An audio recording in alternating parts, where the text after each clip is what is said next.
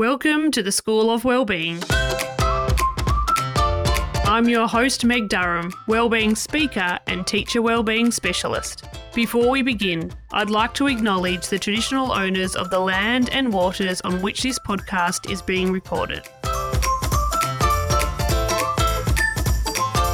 Hello, and welcome to episode 116. Working in education, we quickly come to learn as humans, we're all unique. A task that seems effortless for one student or staff member can cause distress and overwhelm for another.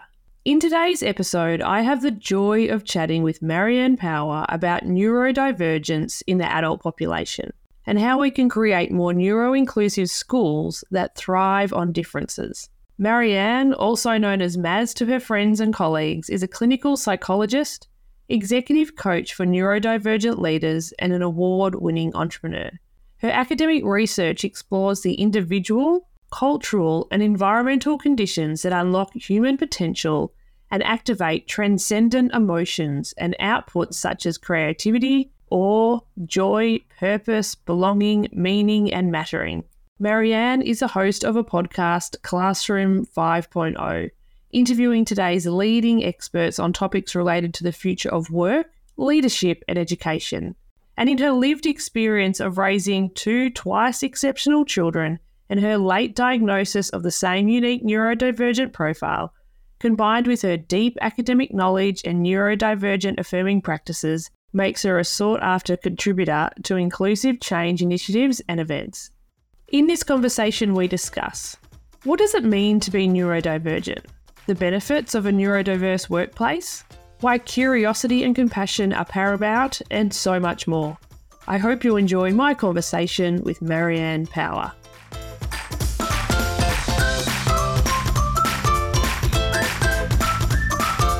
Maz, welcome to the School of Wellbeing podcast. Thank you. I'm so excited to be here because I have been listening and watching from the sidelines with just such admiration for the work that you've been doing, Meg. So this is a long overdue conversation that's happened in my head. I can't wait to see where we go together. Feel like we're going to go on a bit of a ride. And what we're really going to be talking about today is neurodivergence in adults and how we can create neuro inclusive schools that thrive on differences. Why do you think this is an important topic for teachers and school leaders to have in mind?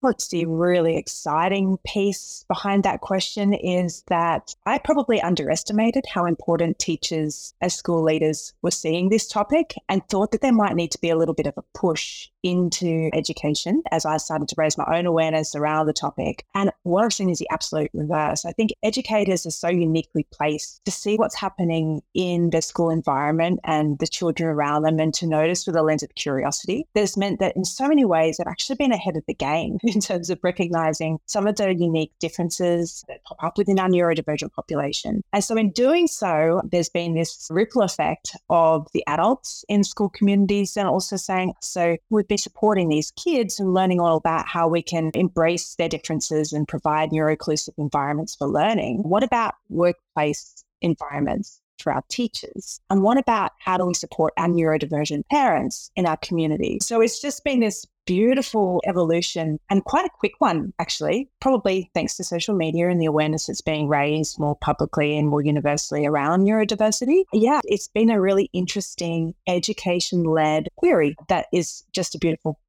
of a journey to be involved in.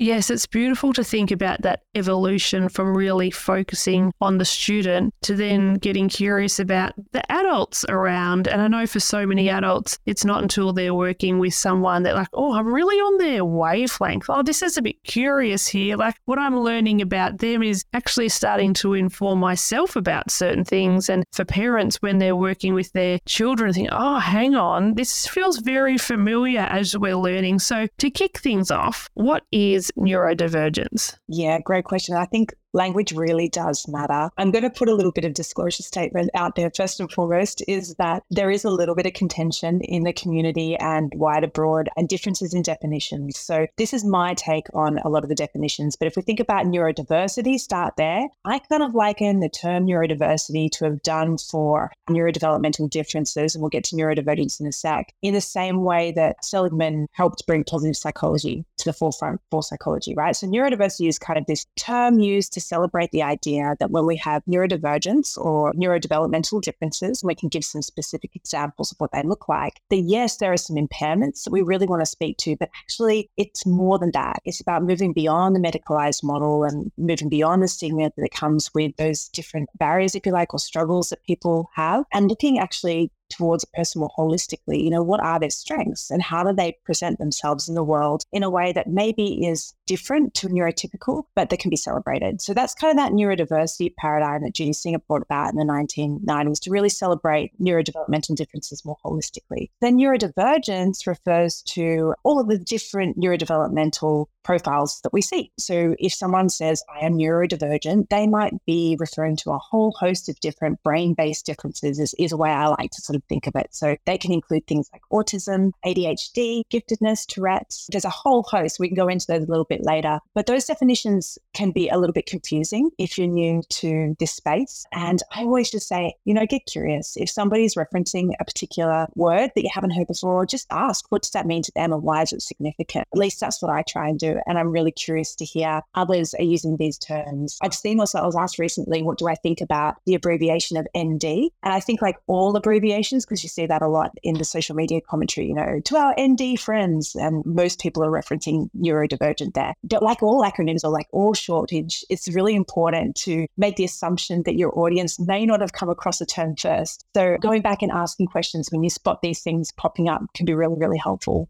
That is such a good tip, Maz, because I was thinking coming into this conversation, I just don't want to get this wrong. I don't want to get the language wrong. I just want to do this topic justice and I don't want to get the terminology wrong. So I love how you've articulated for us. We've got neurodiversity, which sounds like it's really the umbrella term. And then within that, we've got different neurodivergences, and that plays out in different ways. So, as we're looking at that, what's the most common neurodivergent profiles that we see in adults? Let me first circle back to the idea of neurodiversity being an umbrella term. I think that is fair and reasonable. Another way of looking at it is neurodiversity is like a paradigm shift. So, in the same way that positive psychology is a paradigm shift to look at the idea that psychology exists and mental health and well-being exists on a continuum, um, neurodiversity looks at the same idea that our brains are different and biologically biologically speaking, we have variations in our population in the same way that there's biodiversity, right? So I like to think of neurodiversity as a term that explains like a different paradigm of looking at brain based differences, which is then neurodivergent. Go back to your question around what are the most common neurodivergent profiles. I am guessing that many of the listeners in your audience would be most familiar with autism spectrum disorder and ADHD. And then because I know you've got a lot of educators in your audience as well, probably what we now call in psychology specific learning disorders, which used to be known as dyslexia, dysgraphia, and dyscalculia. Those are learning differences associated with reading, writing, maths, and the way that somebody places their body in the world. So they're fine in their gross motor skills. But in terms of which ones are more common, that's a really interesting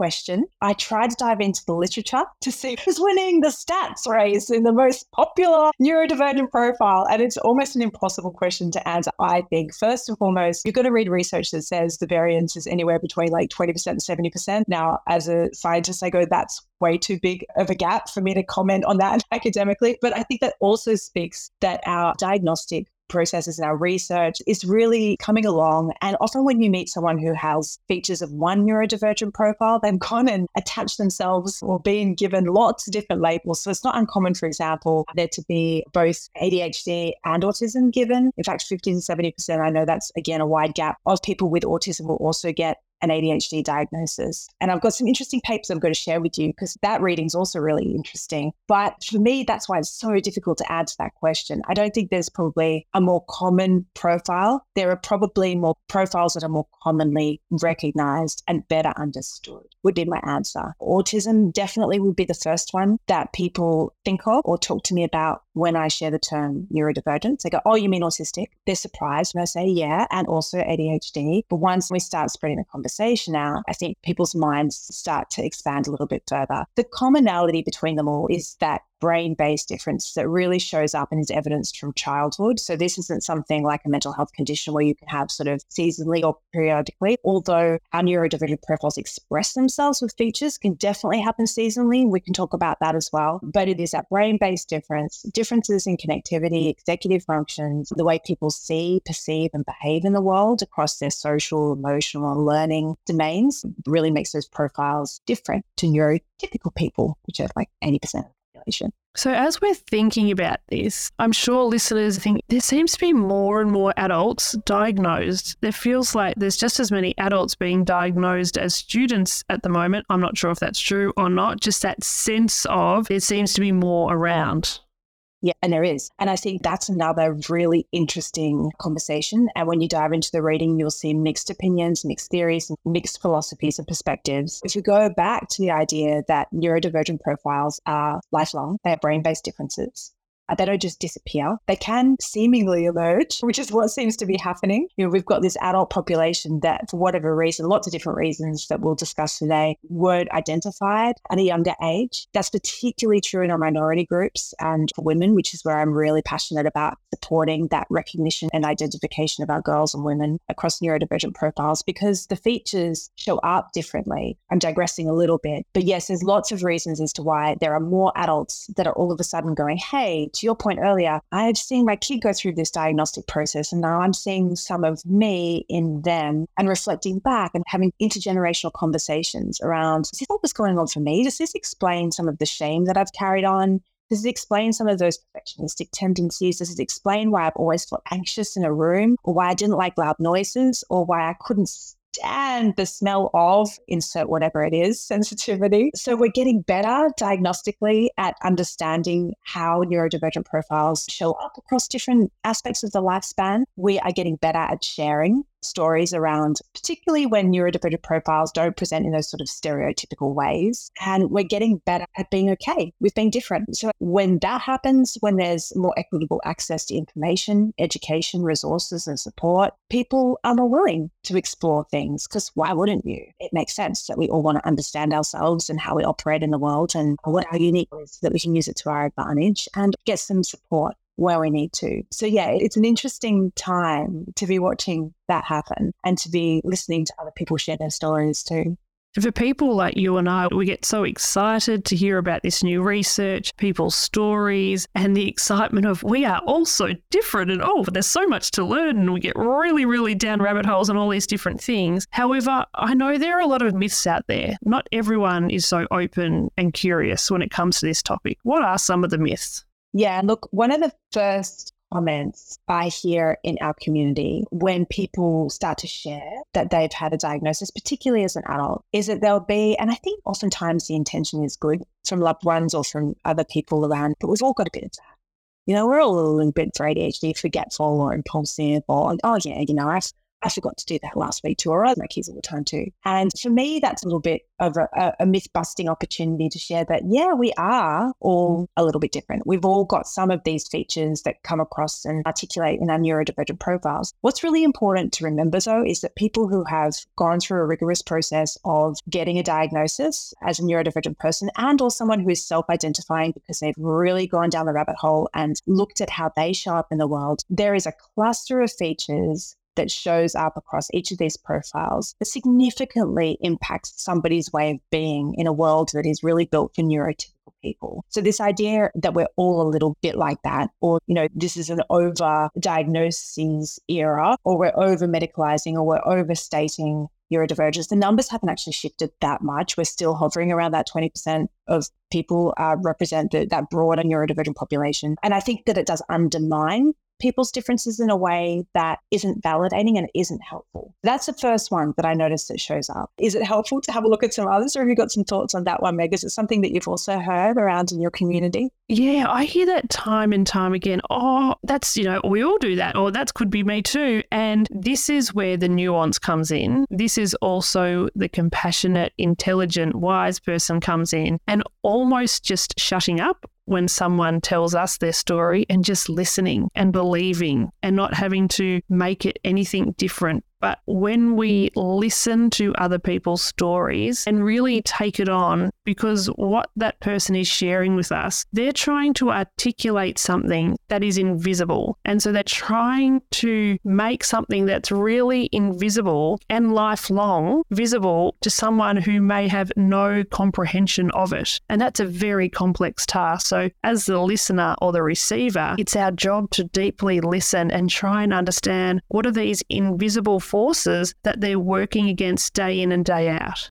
Yeah, that is so beautifully said. I want to take that little snippet of yours and just spread it all over the world. That's brilliant. And actually, I had a neurodivergent person share a great story of how this came up for them in the workplace. They'd been self advocating for themselves and on behalf of some team members who didn't feel safe to disclose their own neurodivergence. And there was a mixed bag. So there was some specific learning differences, dyslexia, there was ADHD in a particular group. And they were all bandying together in their own small team to request for a productivity tool to be able to be used to bring together all of the other resources in the one space so that there wasn't all of these unnecessary mistakes or miscommunications happening. And when they were going to their HR department and asking for budgets and positioning this as a reasonable adjustment in the workplace for people with disabilities, the person who was doing the speaking on behalf of the group was sort of asked, like, we, we all have difficulties pulling all of this information together. You'll be okay. Just spend a little bit more time working together. Maybe you need to change your emails. And good on this advocate, you know, who was not only self advocating, but for the group as well, who turned around and said, you know, for me, where I need to really put some runs on the board for your understanding is that I was coming to you in a wheelchair and explaining that I know you want me to be on level two for our meeting, but you don't currently have a lift, you only have stairs. Would you be questioning my ask for this adjustment? And the HR person just stood there and was like, well, I don't know what you mean. And so I think there is, again, there's this myth that somehow neurodivergent people are kind of making up a lot of their struggles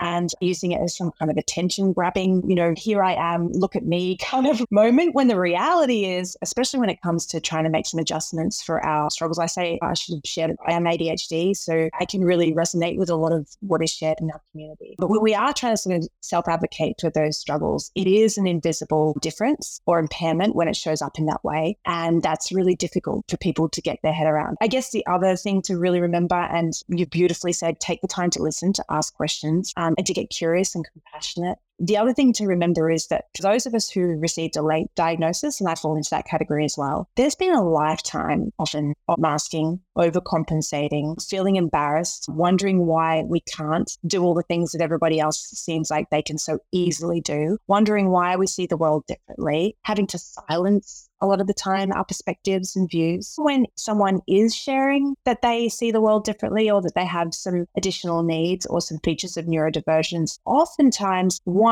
they're looking for validation, which is really important. It's such a healthy part of the identity process. But two, they're checking in to see is this going to be okay? Is it going to be safe to share my differences? You know, I'd like to live in a world where we don't have to have these labels, that we can also, say, hey, this works really well for me and this doesn't. Can we talk about how we can make this work? There's plenty of tools that we can use to help each other out. But I think in the meantime, while that world is yet to be brought to life, labels can be really helpful. So, yes, well said, Meg great coaching questions is just to lean in and ask more questions. You know, why are you sharing this part of yourself with me? What are you hoping that me knowing this part of you could be more helpful for? Um, what is it about your neurodivergence as well that you love? You know, what does work well for you? What would you not do without? That's another really beautiful question that can be added in to shine a light on some of those strengths or reflecting back to the person some of the strengths that they have too in a way that invites that holistic look at the person. And it invites relationship with our colleagues, with the families we work with, with our leaders, with every community member to have understanding and the questions. And as you were speaking, what was coming to mind for me is as an adult getting a diagnosis later in life, I'm assuming there'd be a fair element of grief thinking about what could have been when I was younger. If we had known what we know now, what may have been different. And I'm sure that's another invisible load to carry. Yeah, for some, that's definitely the case. I really like the saying, and I heard it first in the autistic community, but if you've met, and I'll say autism for that reason, if you've met one autistic person, you've met one autistic person. And I think that's the same for all people, particularly for neurodivergent people. And so I think everybody's journey of how they came about to get their diagnosis, what the reasons behind that were. Did somebody go and receive a diagnosis or access more information around the neurodivergent profile, come to that conclusion for self-identity for an identity purpose and or is it in the context of some real suffering and real struggle? And what was their childhood like? For me personally grief is probably an overstatement of my processing around my ADHD diagnosis. But that's because I had a great childhood. Like I had a childhood where my parents, both neurodivergent without realizing it, who taught my sister and myself from a really young age if there was something we didn't know in the world, then there must be a book on it. So we were raised to be very curious. You know, I've got a combined type of ADHD, so both hyperactive and inattentive, which is why when I speak, you'll hear kind of that static, but that's got to do with my own executive function and getting my thoughts very, very fast and how that works with working memory and processing speeds as well. But going back to my parents, the world was our oyster. I was able to be hyperactive because they directed that with every co curricular that I wanted to sink my teeth into. You know, looking back, I was able to accommodate for some of the struggles I might have otherwise had. You know, I didn't. I was one of the first cohorts to go through where, in Australia where maths wasn't compulsory. It turns out I've also got dyscalculia. So it was really convenient that I just said, I'm not doing maths. I was able to opt out for year 11 and 12. But that was a massive controversy because I was also also identified as gifted as a young person. So to have the label of giftedness, which is another neurodivergent profile, by the way, and then to say, well, I'm not doing maths at the time went really against societal norms. But I compensated for a lot of my executive function differences by immersing myself in the arts and doing really well at school. And then I went into entrepreneurship. I, I've been self employed. I kind of weaved my way around my ADHD without even realizing it. So for me, the grief and loss is held from the perspective of I could have let go of some of those shame stories that have held me back along the way. If I had an understanding, I might not have done this that way, but it's not the depth. For other people, where there's been significant shifts in their access to education, where, I mean, we know within our neurodivergent population, for example, there are higher instances of educational disengagement and or people leave the formal education system earlier. And that has all sorts of implications and or doesn't for later employment and later adult outcomes. Our community is also more vulnerable to trauma to abuse to difficult relationships to social isolation to mental health. So i think everybody's journey is different and that's really important to recognize what stands out to me is, as you just said then, everybody's journey is different and this shared humanity that we all have, and really getting to know ourselves and this self discovery path. And as we're getting to know ourselves on a deeper level, how can we get to know the people that we live and work with on a deeper level and move away from assuming everybody works like me or everybody should work like this? Like so much of our traditional educational paradigm has been everybody should be like this. We should sit, we should listen, all of these things. And really just wondering and marinating on could we be doing it. And that leads me to think how does this impact on a person's well being? Yeah, I found some really cool stats that I want to share with you before I answer that question. Because I think when you know this about neurodivergent adults in particular, haven't got the same equivalent for children. But this is interesting. Let me pull it up for us. In the adults, when you think of it through this lens, it makes sense as to why neurodivergent impacts on well-being. So this paper I'm going to send you a link to as well, so we can just have a look at it. But it was McDowell and colleagues, and only a recent one, 2023. They took a really wide neurodivergent adult population in the workforce and wanted to have a look at both the struggles and the strengths. It's a brilliant paper. Judy Singer actually endorsed. I really encourage you to read it. Anyway, now that I've fan clubbed all over this paper, here's some stats. So 77% of neurodivergent people in this study reported difficulties looking after themselves mentally. 77%.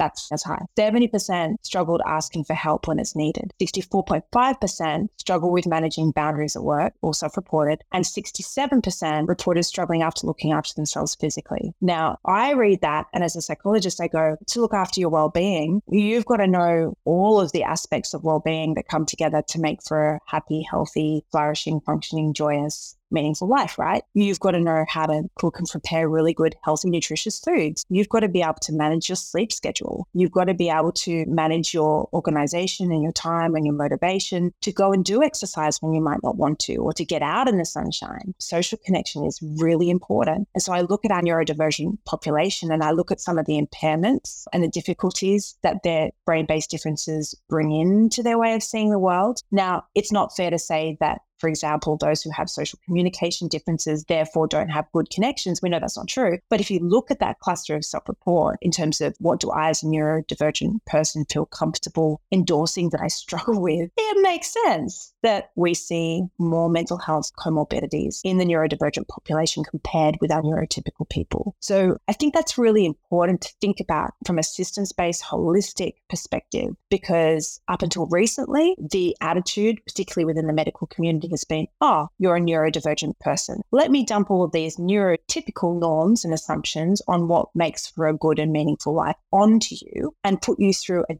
dozen therapies so that you can learn how to be normal. That's really not helpful, especially because we know that, you know, not mental illness necessarily, but mental ill health, if you like, and certainly poor well-being within the neurodivergent community. Masking is one of the things that really increases somebody's risk, a propensity to struggle with their mental health. Masking and camouflaging is I, as a neurodivergent person, can see that the way I see and behave and act in the world isn't going to be well received. So I silence myself or I come up with a compensatory strategy, or I perform, or I hide. I behave in a way that is not like me. So when we see high masking happening and high camouflaging happening, we see that correlates with poor well-being or at times mental ill health. So I think that's really important to be thinking about, particularly if we're translating that then into a school environment where we may have neurodivergent staff, definitely neurodivergent parents and people within our community, is to think about the practical ways that we can support people with their well-being journeys. Certainly there's always a place for therapy, underplaying that one day at all, but some of those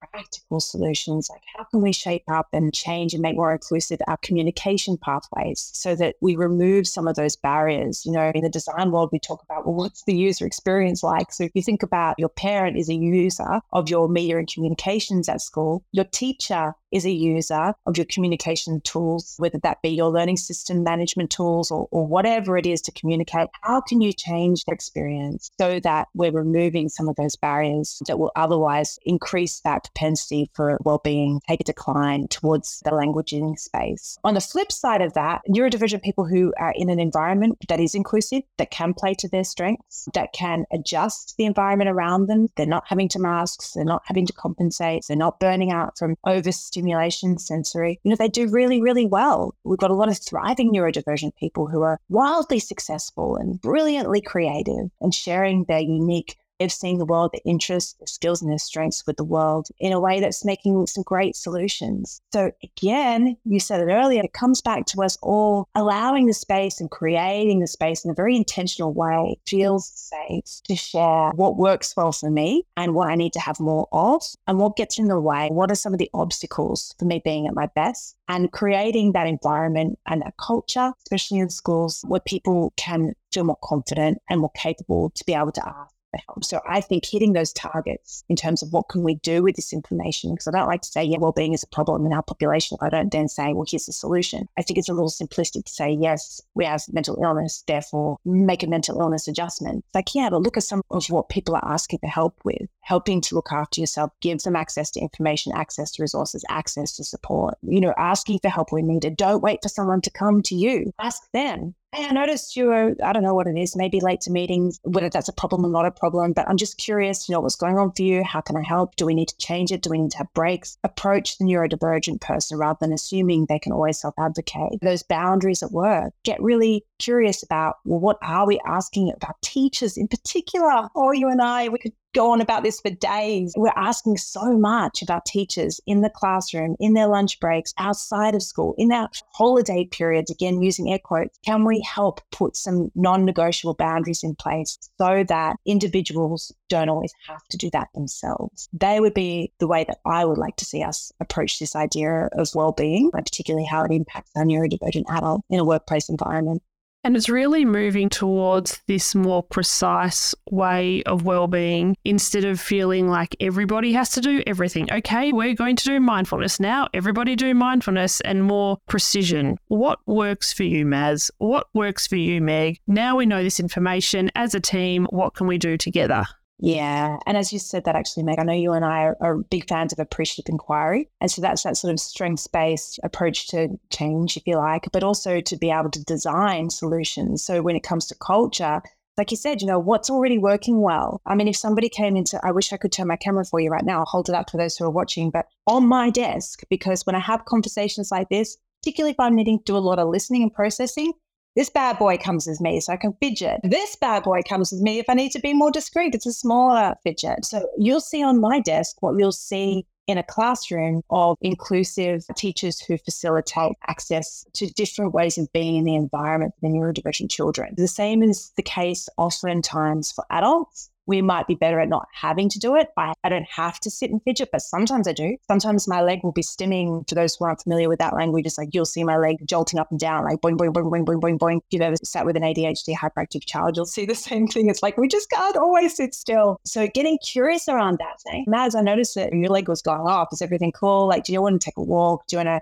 have a glass of water? Provided there's psychological safety where that's okay. You're not going to name and shame the person and or maybe have a conversation with them afterwards. Is it okay if I spot these things, if I check in with you afterwards? That's some really great questions to be asking. But to your point, it's just comes back to being curious, doesn't it? And being compassionate and being willing to take the information that we are given from somebody else about their unique way of being in the world and, and doing something with it. There is nothing worse as a minority person, and I say that broadly, I think, to disclose something that is new to somebody else and misunderstood and misrepresented a lot of the time and have somebody go, okay, yeah, well, let me look into what we can do about that. And then to never hear back. That's one of the most invalidating experiences that we can have a neurodivergent or a minority person go through. And so always following up. And if for whatever reason that's outside of your control as a person who does follow up, still circling back and saying, I just want to let you know that conversation we had that meant a lot to me. I haven't yet found a solution. I'm on it. And if you have any solutions or any thoughts, I just want to keep the door open for the conversation to keep going. Because change does take time. We can acknowledge that. It's about transparency, I think. It's about human connection and it's about seeing each other as people rather than productivity tools sometimes in workplaces too, I think. Yes, and unique people with our own strengths, our own things that we find challenging, and also really highlighting what you said today is 20%. So if you think of 20% of your staff room, 20% of your classroom, 20% of the parents who are hovering out the school gates, that's a large number that we're talking about. And so as we go through this year, what can we do to be supporting the humans in our systems in more inclusive ways? Yeah, great question. And to that 20% thing, I think it's also really important to reflect on. We know that neurodivergent people tend to move out into the regional areas more so.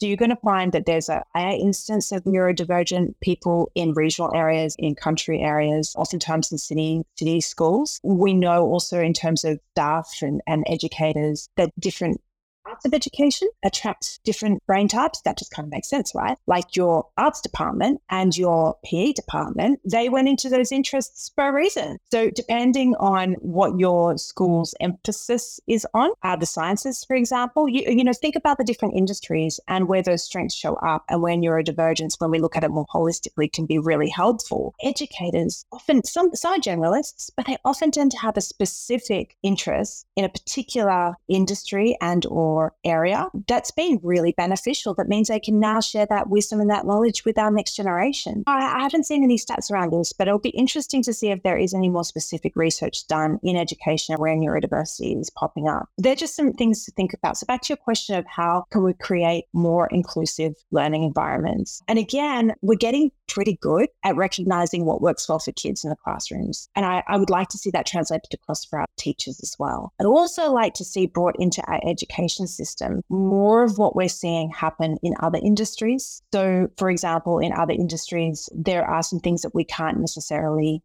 change as educators in a classroom. Oftentimes we need to be in a classroom, but in a different industry, you know, a neurodivergent employee or staff member might, for example, ask for a reasonable adjustment that they can have sort of those sensory down days where they have time where they're working from home rather than in the work environment. So having a look, if you've got a neurodivergent staff member who is seeming a bit more frazzled, a little bit more overwhelmed, who's either overproducing in their workload or underperforming at times, checking in, because sometimes that can be an instance or, or a little bit of a red flag around either burnout or overwhelm or an extra need for support support. And I think that's where we could be leveraging some more of our flexi hours um, with our teachers and our educators and looking at how can we staff an already under-resourced system. I really want to acknowledge that in a more human-centric way. So how can we draw on, again, this is Maz going wild here, Meg, so bear with me, but how can we draw on our community to kind of plug in the gaps to help educate the next generation so we're not relying heavily and give our teachers a bit of downtime. Teachers are on oftentimes 24 7 for a neurodivergent person that can be really challenging. They're noisy classrooms. How are the lights in your classrooms, for example? Have your teachers got access to nature outside where they can have downtime? Are you pushing them into meetings in their lunch break when actually what they really need to do is regulate their nervous systems? So I think inclusive workplaces, the staff rooms and, and schools, if you like, education facilities they consider neurodivergent adults do a good job of first and foremost looking at what we're doing well for kids and what needs to happen for kids. And I'd refer you also to Inclusion Ed that are doing fantastic research up in QUT and have got fantastic resources for schools. But then also looking to other industries and saying, okay, well, we might need to tweak that one because it's not necessarily realistic for our schools, but we bring more of that into here, know what's working well. Teachers are so brilliant oftentimes at researching and taking that research to make it applicable. So lean in on the people, right, in your culture and ask them, how can we do this differently? Be open to play, be open to exploring and creating something that works for your culture that's come from people. So that bottom up approach rather than top down tokenistic teacher inclusion policies that I hate to see. Ask your people first. It goes back to that, you know, appreciative inquiry we were saying earlier and just getting curious, getting to know your people. Oh, Maz, you have given us so much to think about. We have just scratched the surface today, and my head is spinning with ways that we can really create schools that thrive on the difference, that embrace the difference, and how fun for our young people to be immersed in those environments. To wrap up this conversation, I'd love to invite you to finish four sentences. Are you up for that? Go for it. I am inspired by Firstly, purpose driven humans like yourself who take their incredible wisdom, knowledge, and their love of learning and their passion to do good in the world and scale solutions. So there's that. But secondly, I'm also really inspired by the hybrid models in education that we're seeing pop up globally, particularly in the States. And I'm really curious to look into that. I think they're going to be fantastic, particularly for our neurodivergent population and for kiddos and adults who don't necessarily fit that linear path of education. So I'm inspired by both those things at the moment. When life feels hard? When life feels hard, I remind myself that things can be two things at the same time, that I can be struggling and suffering and, and really finding it difficult to get up and go. And I can remember that I've done hard things before and that there's always a book on it like mom and dad would say, and I'm surrounded by other people that if I access my courage, I can ask for help and support from.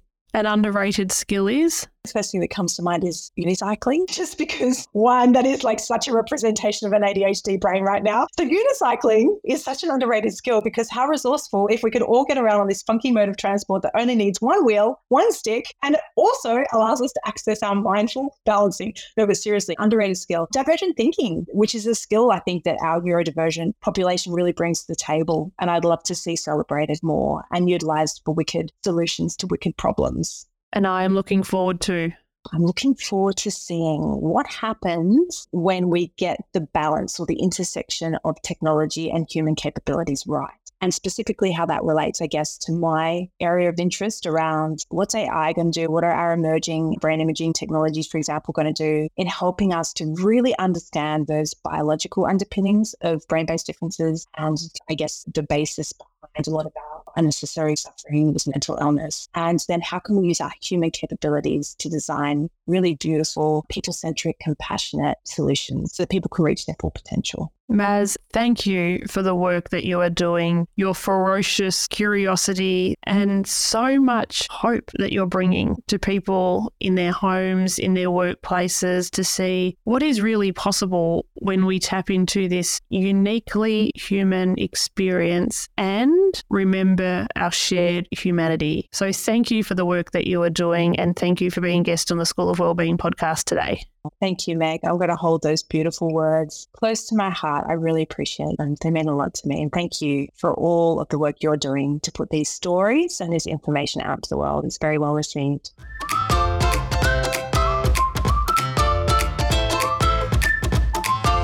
To learn more about Maz and the incredible work she is doing to unlock human potential in families, schools, and organisations, see the show notes for more details.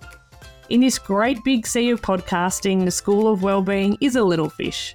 So if you find value in these conversations and would like more teachers to be tuning in, here are four ways you can support the show. Subscribe to the show on your podcast app, share this episode with a colleague, leave a five star rating, or write a short review. Honestly, it doesn't have to be a thought out and profound review. It could be as simple as love it, thank you. To learn more about the ways that I can help you and your school staff thrive, visit my website, openmindeducation.com. There you can book me to speak, learn about my game changing wellbeing programs, or download my free five step energy guide. You can find all the links from today's episode at openmindeducation.com forward slash episode 116. Thank you for listening to this episode of the School of Wellbeing, and until next time, take care and take deliberate action.